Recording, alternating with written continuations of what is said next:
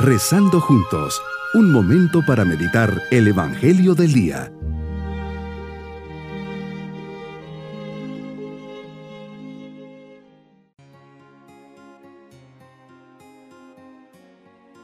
Me alegra saludarles en este día miércoles de la octava semana del tiempo ordinario.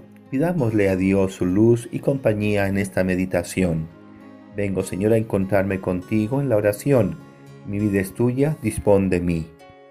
Sé que estás aquí presente, me ves y que me escuchas. Por eso te pido, me ayudes a vivir esta oración en diálogo de intimidad contigo. Gracias a esta meditación entraré a dialogar contigo escucharé lo que me quieras decir y te conoceré más plenamente. Concédeme la dicha de amarte cada día más. Meditemos el Evangelio de San Marcos capítulo 10 versículos 32 al 45.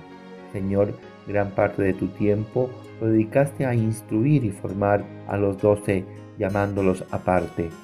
Los hijos del Cebedeo te hacen una petición especial y ante su ambición les contestas que habrán de identificarse con sus, con sus sufrimientos y que no está en ti concederles su deseo.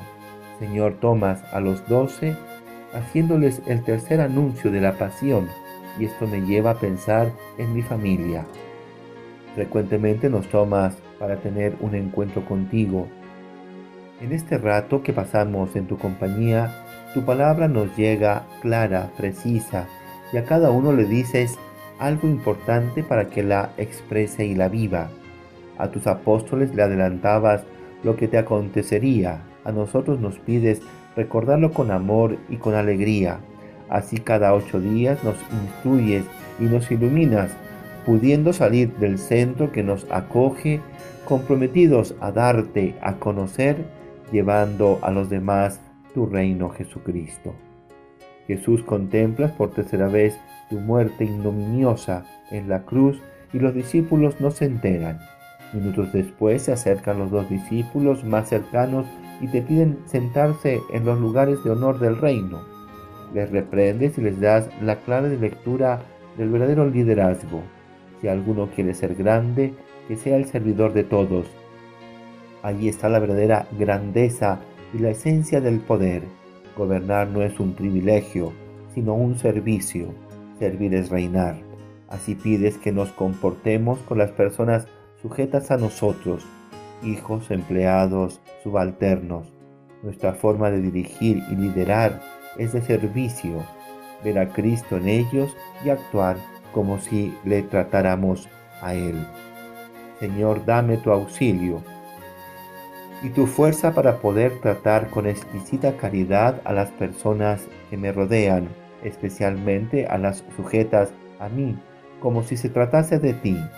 Una de nuestras tendencias naturales es el buscar los primeros lugares y el aprovechar cualquier situación para que la gente nos rinda honores. Sin embargo, la invitación para tus seguidores es contraria a esta. El que quiera ser el primero, que sea el esclavo de todos.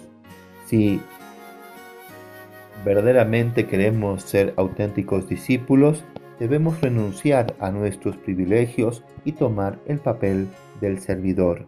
Mi propósito en este día es servir con sencillez a mi prójimo.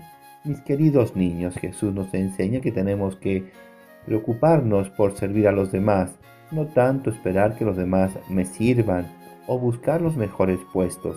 Tenemos que cultivar la actitud del corazón, no esperar que me den los primeros puestos y menos querer ser reconocidos. Tenemos que ser humildes y servir a Dios con libertad y generosidad, buscar siempre el bien de los otros más que el mío. Y nos vamos con la bendición del Señor. Y la bendición de Dios Todopoderoso, Padre, Hijo y Espíritu Santo, descienda sobre todos nosotros. Bonito día.